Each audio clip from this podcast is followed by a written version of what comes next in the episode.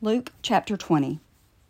One day, as he was teaching the people in the temple courts and preaching the gospel, the chief priest and the teachers of the law, together with the elders, came up to him.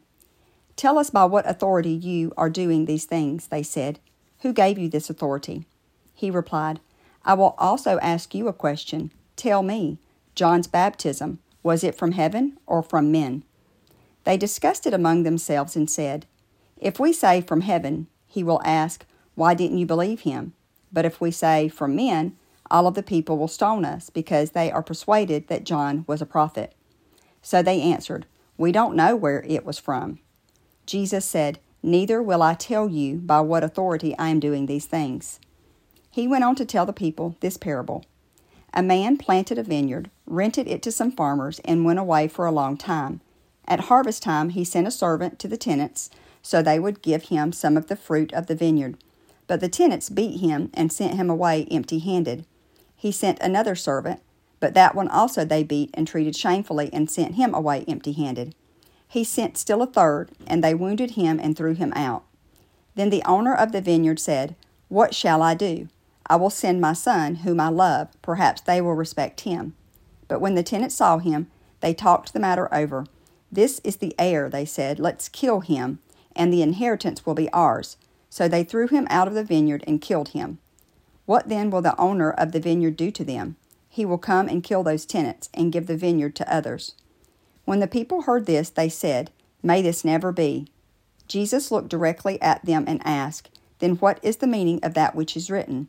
The stone the builders rejected has become the capstone. Everyone who falls on that stone will be broken into pieces but he on whom it falls will be crushed. The teachers of the law and the chief priests looked for a way to arrest him immediately, but they knew he had spoken this parable against them, and they were afraid of the people. Keeping a close watch on him, they sent spies who pretended to be honest. They hoped to catch Jesus in something he said, so that they might hand him over to the power and authority of the governor. So the spies questioned him Teacher, we know that you speak and teach what is right, and that you do not show partiality, but teach the way of God in accordance with the truth. Is it right for us to pay taxes to Caesar or not? He saw through their duplicity and said to them, Show me a denarius, whose portrait and inscription are on it.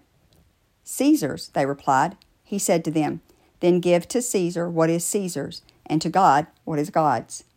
They were unable to trap him in what he said there in public and astonished by his answer, they became silent. Some of the Sadducees, who say there is no resurrection, came to Jesus with a question.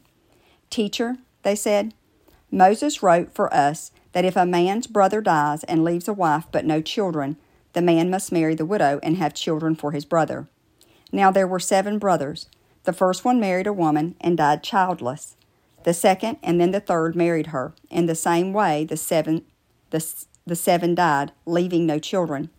Finally, the woman died too. Now then, at the resurrection, whose wife will she be, since the seven were married to her?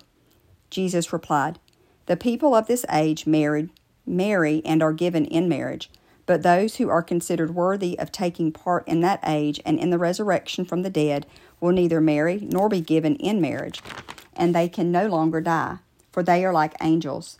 They are God's children, since they are children of the resurrection. But in the account of the bush, even Moses showed that the dead rise, for he calls the Lord the God of Abraham, and the God of Isaac, and the God of Jacob. He is not the God of the dead, but the living, for to him all are alive. Some of the teachers of the law responded, Well said, teacher, and no one dared to ask him any more questions. Then Jesus said to them, how is it that they say the Christ is the son of David? David himself declares in the book of Psalms The Lord said to my Lord, Sit at my right hand until I make your enemies a footstool for your feet. David calls him Lord. How can he be his son?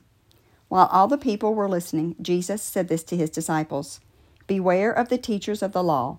They like to walk around in flowing robes and love to be greeted in the marketplaces and have the most important seats in the synagogues and the places of honor at banquets. They devour widows' houses for a show and make lengthy prayers. Such men will be punished most severely.